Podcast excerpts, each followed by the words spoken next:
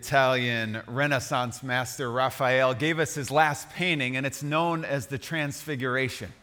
And it's a scripturally insightful work of art that wonderfully connects us to the passage that we're going to deal with today, our text, which is episode 9 of the Gospel of Mark. And it's Mark chapter 9 that Jesus picks out a few disciples and he picks them out to walk up Mount Tabor with him, to traverse the mountain upward.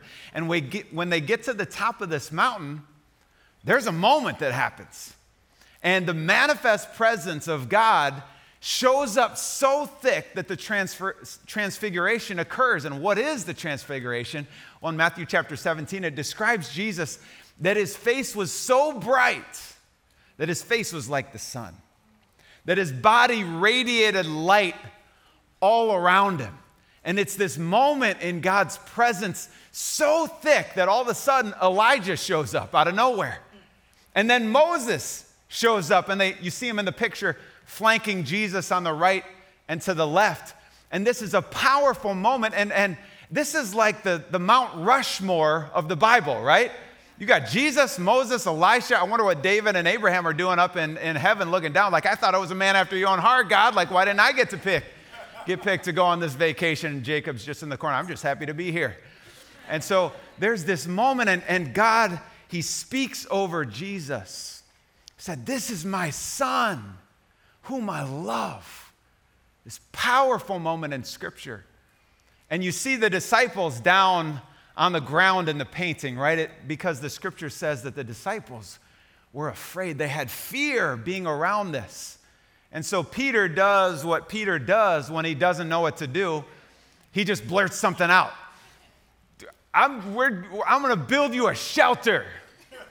You, and we're going to build you a shelter. And he just goes, Oprah, and you get a house, and you're going to get a house, and you're going to get a house. And he just, and James and John in the corner, like, come on, bro, just stay cool, act like we're supposed to be here, right? and this is our passage, and this is the scene that we're looking at. But what we're looking at is a well known, cropped version of the painting. If you were to go to Vatican City and you go to the Vatican Museum, you would see the full painting. And in the full painting, there's a little bit more to the story. Jesus went up the mountain. But then when he came down that mountain, you know what he came into? He came into a crowd full of scribes, onlookers, the disciples, a boy who was demon possessed, and he walked into this tense argument. And I'm not talking about a backyard barbecue up in Palisade Tiff. No, I'm talking about a back alley argument, tense, full of, of you know, this combustible energy. And this is what we step into in our text in verse 16 of Mark chapter 9. And it says this And he asked them, Jesus asked them, What are you arguing about with them? And someone from the crowd answered him, Teacher, I brought my son to you, for he has a spirit that makes him mute. And whenever it seizes him, it throws him down, and he foams and he grinds his teeth. I can't stand that either, can you? It grinds his teeth and becomes rigid. So I asked your disciples to cast it out, and they were not able. And he answered them, Oh, faithless generation.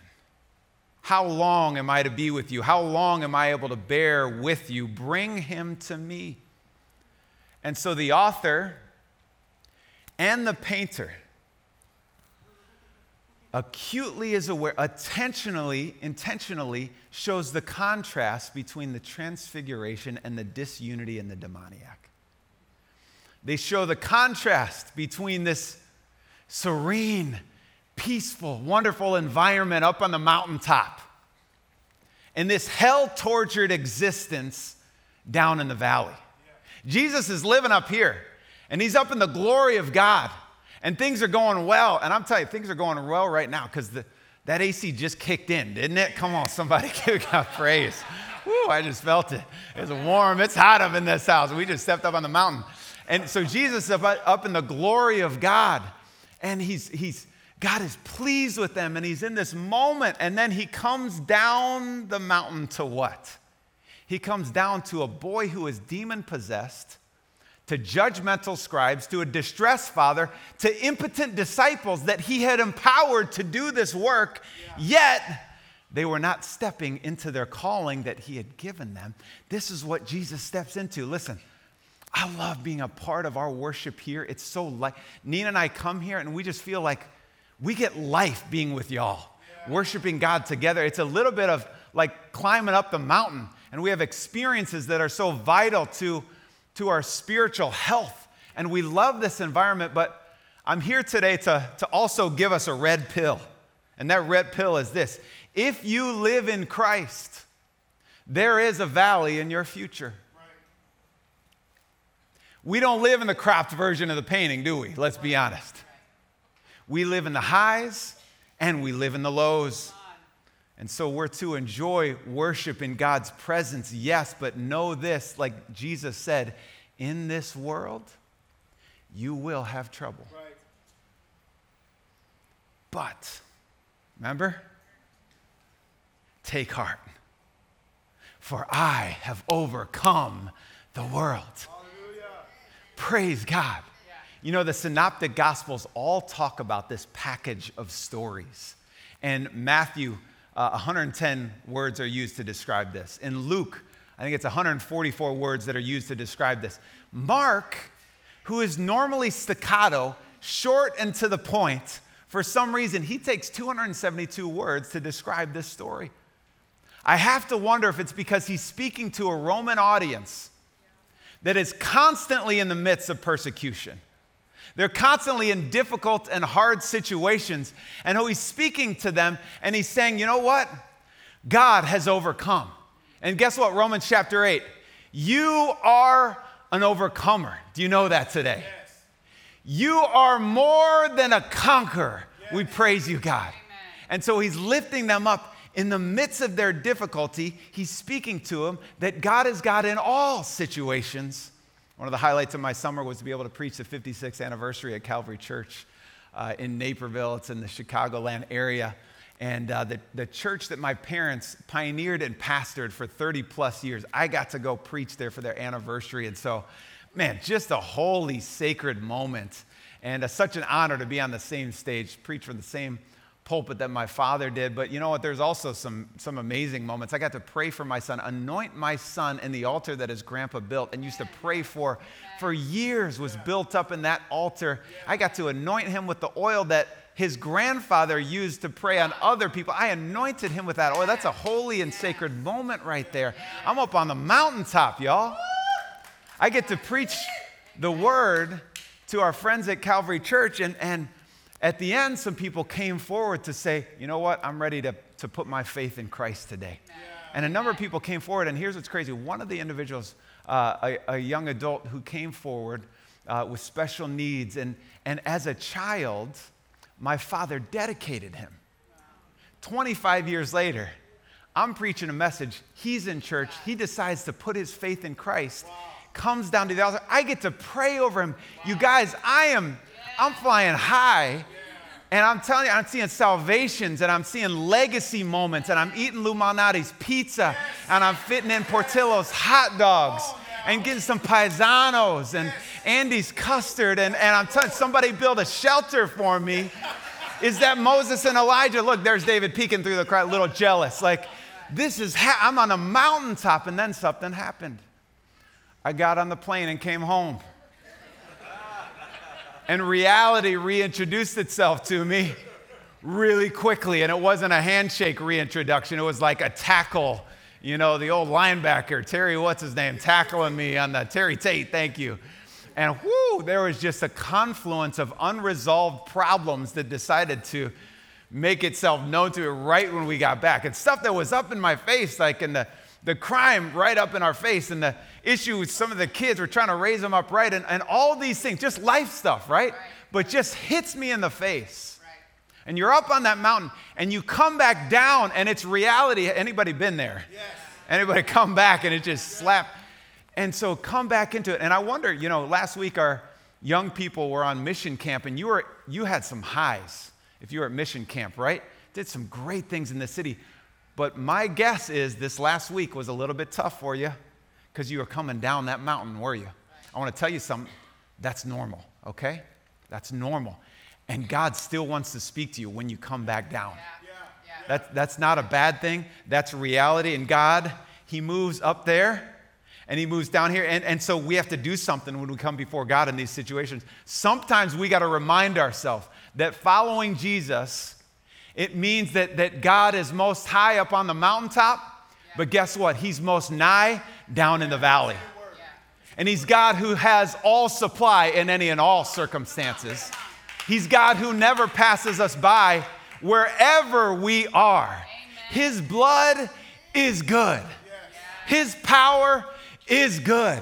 And it's at work in all places, at all times, even up on the highest mountain.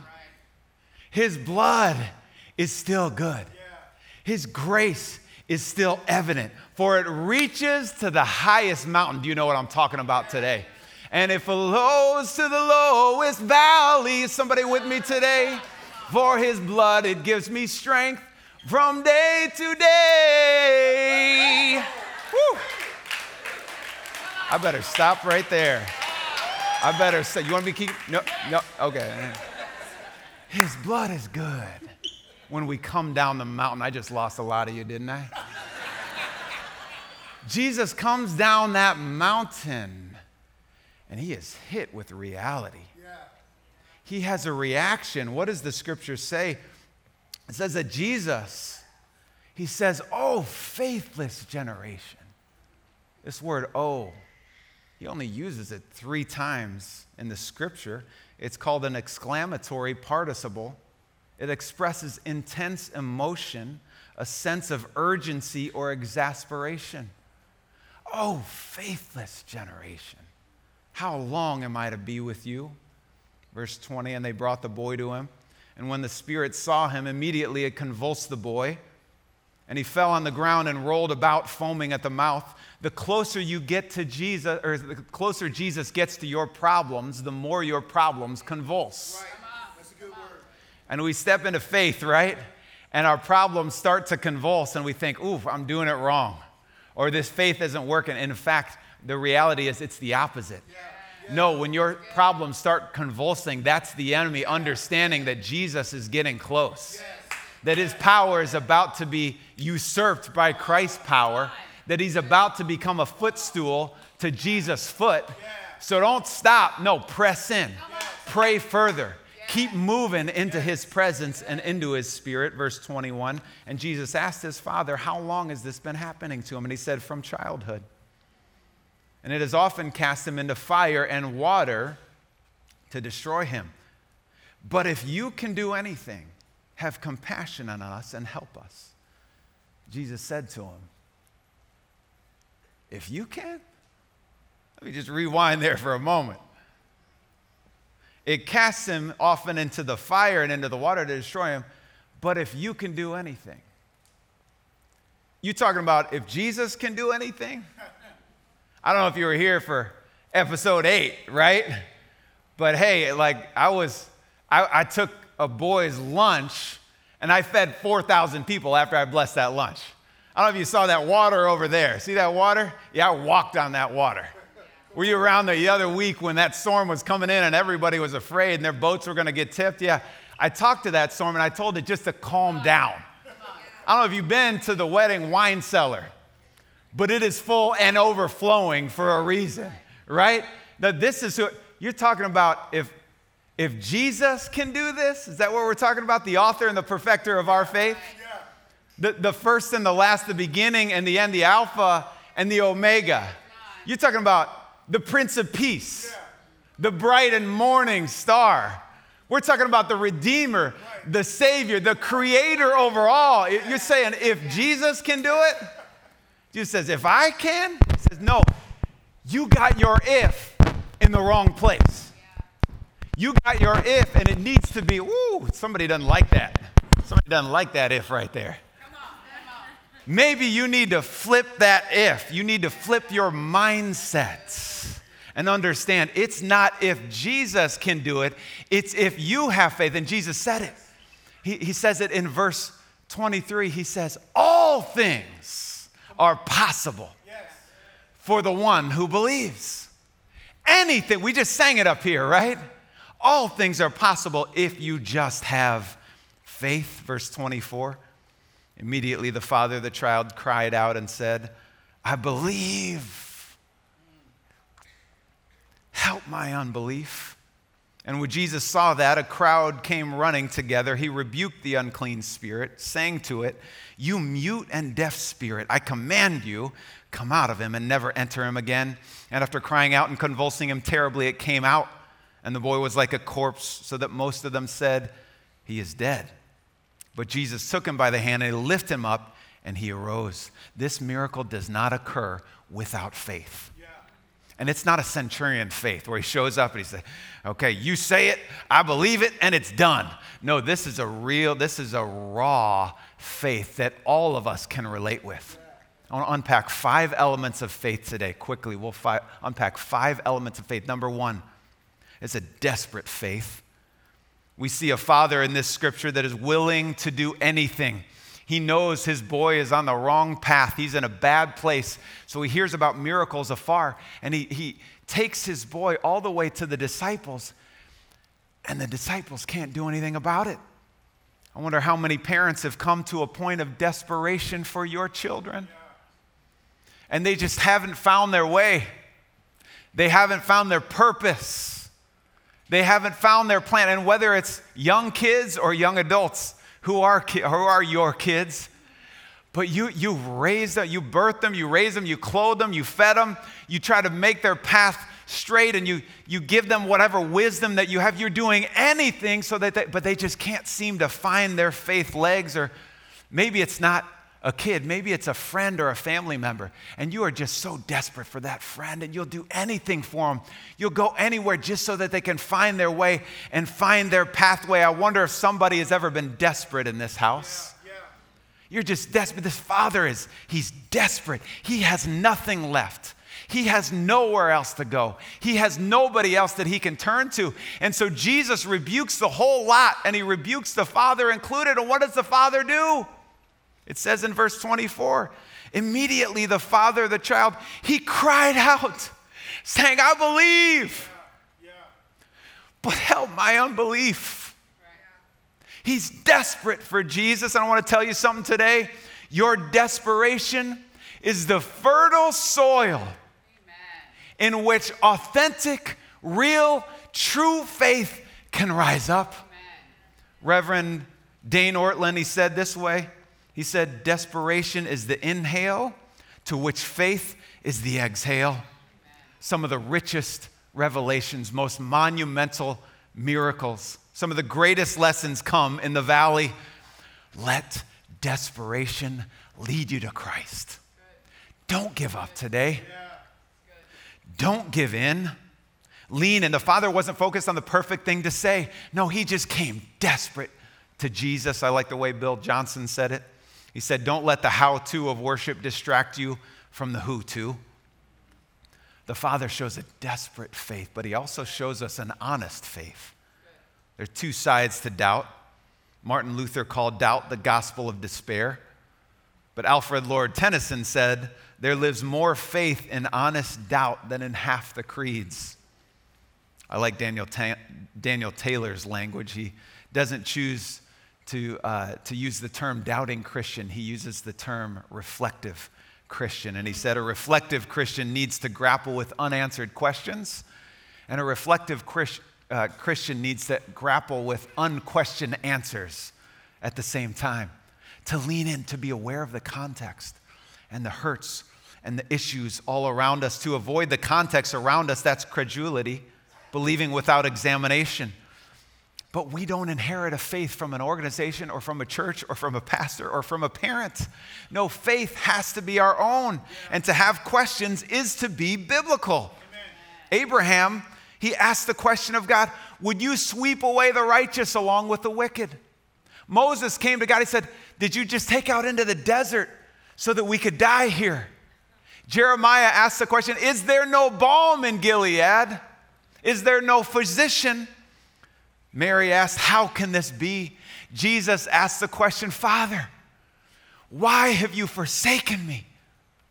Desperate, real, honest questions. Tim Keller said a faith without some doubts is like a human body without any antibodies in it.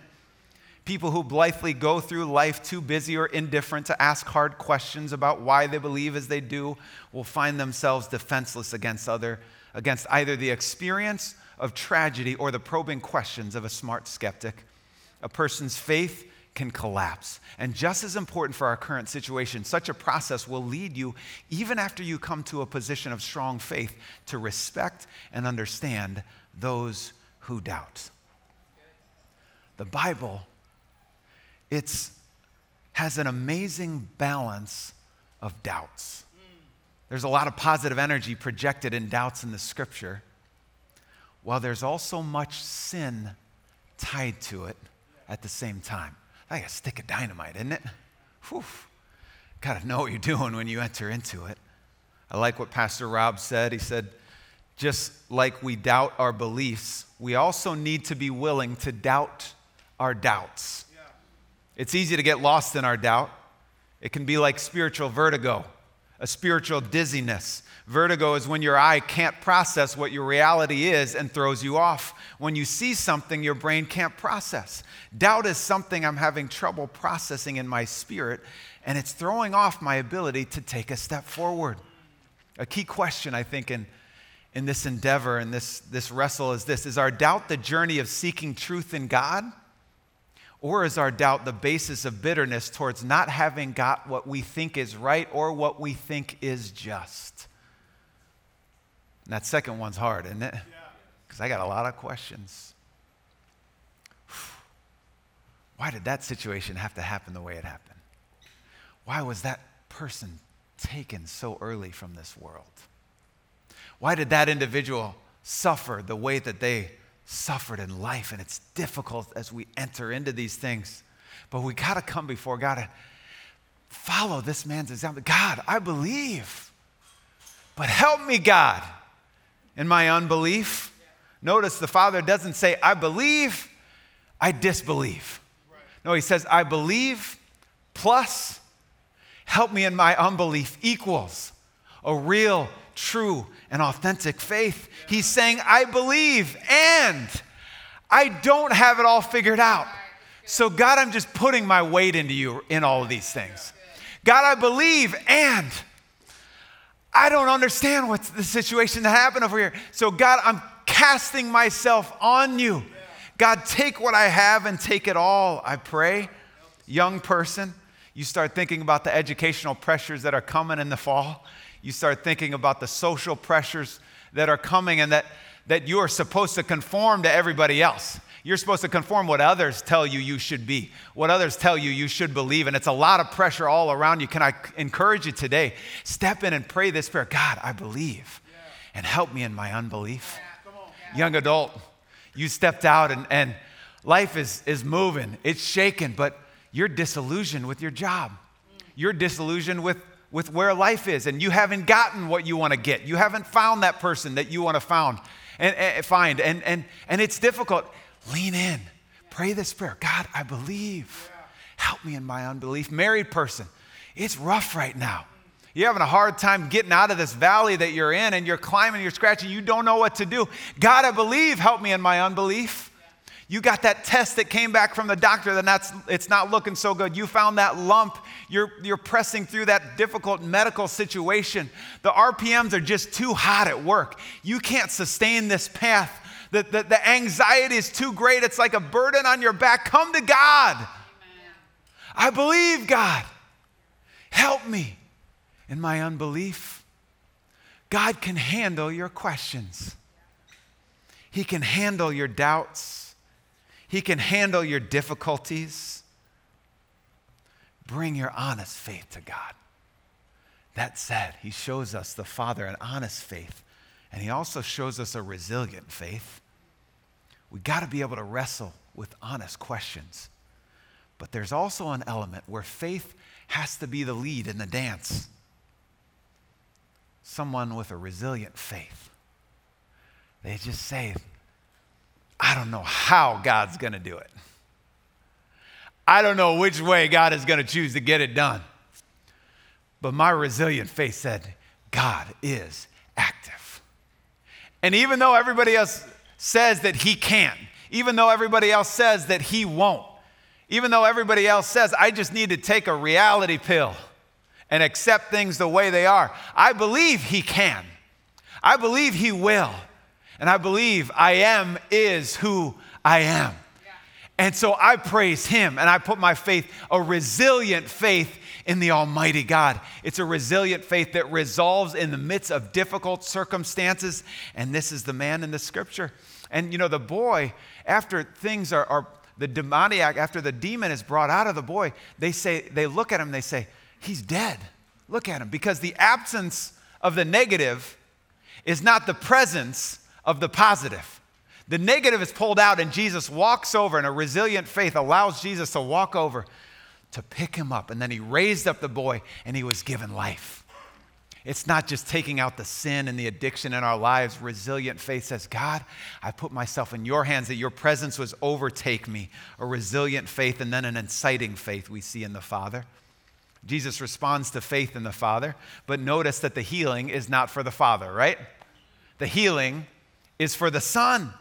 So there's a covering that comes in the faith of the Father over the Son.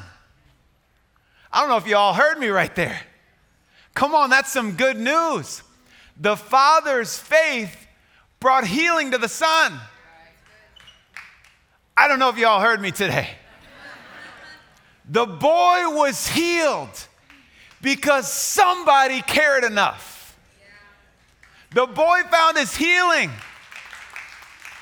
because somebody just had a sliver of faith enough.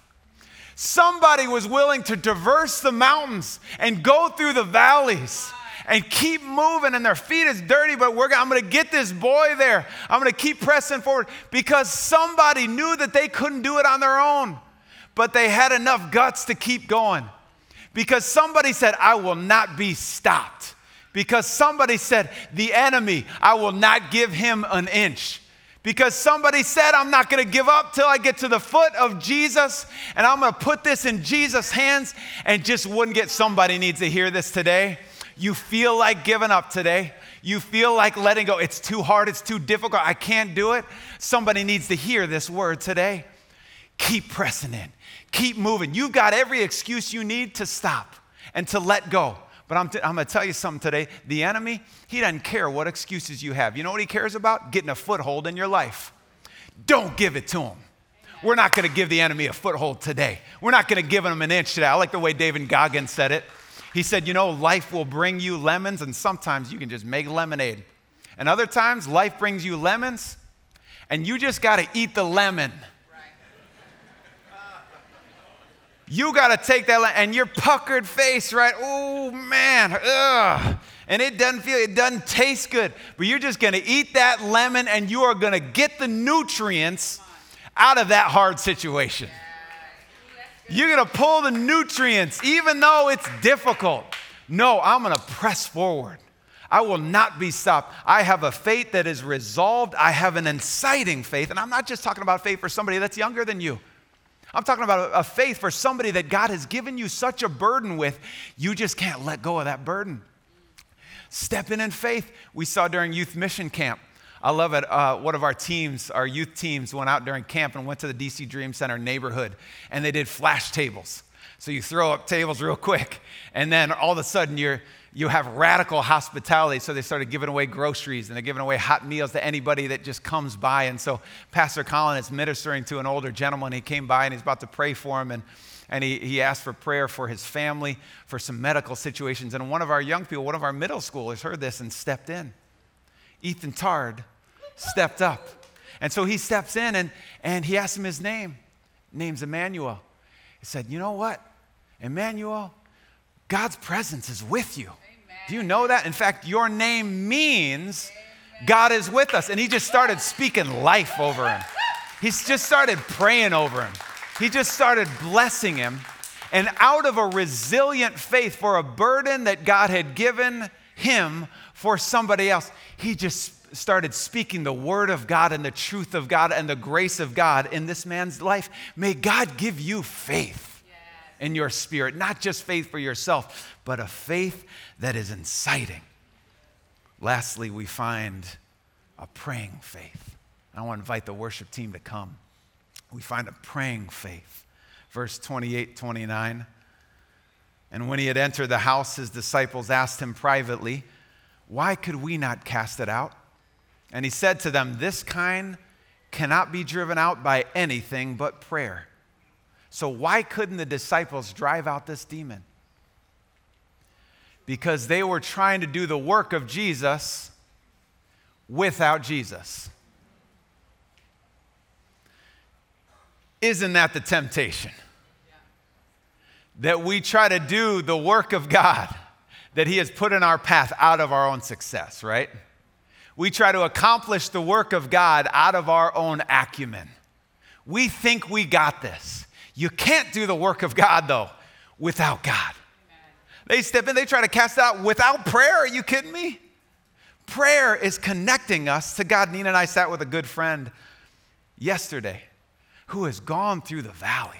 I mean, that is a deep valley this year that they have gone through difficult situations and trouble and trial. And they have gone through the valley, but they shared something yesterday morning with us that was so convicting.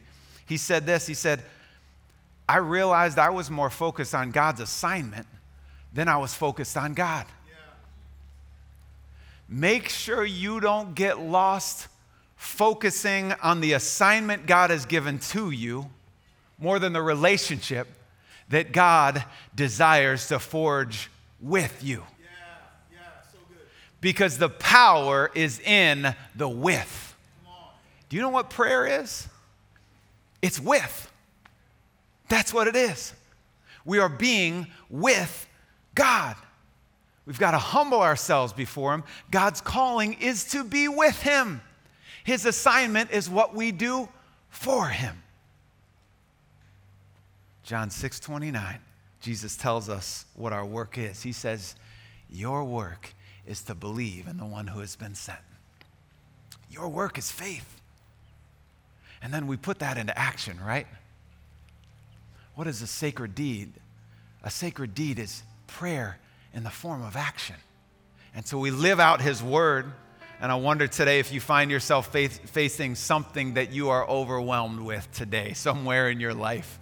And can I just encourage you today to, to pray a simple prayer God, I believe. Help me in my unbelief. I want to encourage you tomorrow morning when you wake up first thing you do. Don't consult the ultimate authority in your life first thing by picking up your phone. Just leave your phone down and just pray a prayer. God, I believe, but help me in my unbelief. When you go throughout your day, you get discouraged. You get torn down, you get hurt, you see that the improbable or the impossible come in front of you. Just pray a prayer. God, I believe. Help me in my unbelief. And you go to bed pray this prayer. You get up the next day, Tuesday, do the same thing again. Wednesday comes, do the same thing. Thursday, Friday, just this week, will you just commit to praying a simple prayer this week? God, I believe. Now, Lord, help me in my unbelief. We're just going to start, we're going to end today by praying that prayer as we sing and worship. And we're going to have a little bit of time of worship. And, and here's what we're going to do. Uh, could, could, we go, could we go back? Could we sing God is able? We're not supposed to do this. We're going to sing a different song, but I'm just going to put Chris on the spot today. Is that right? We're just going to go back to God is able because that scripture, that was like scripture in the form of song. So we're going to sing that song right now. We're going to a little time in worship, but here's what we're going to do. We're going to simply pray that prayer. Will you just take some time to come before the Spirit and bring your stuff to Him? And so I want to open up the altars. Um, some of our prayer partners are going to come forward. If you want to come down and kneel before the Lord, you can pray on your own. If you want to pray with somebody, We'll have prayer partners standing here and they want to pray with you. Just come up to them and say, Hey, I love prayer. And they'll just pray over you. If you're online, just pop it in the chat. We got prayer team ready to pray for you online. Wherever you're at, though, we're just going to respond right now simply. And so, God, we put ourselves before you right now. We pray a simple prayer. God, we're desperate for you today. Our circumstances are too much. God, I don't know how to do it, God. God, give us your anointing and leadership today. We are desperate before you. We are hungry, God. We pray for a resilient faith today. Lord, we pray for an inciting faith today. We pray that you would give us the faith of a father. And we simply put ourselves before you. We say, I believe. Help me in my unbelief. In Jesus' name we pray today. Amen.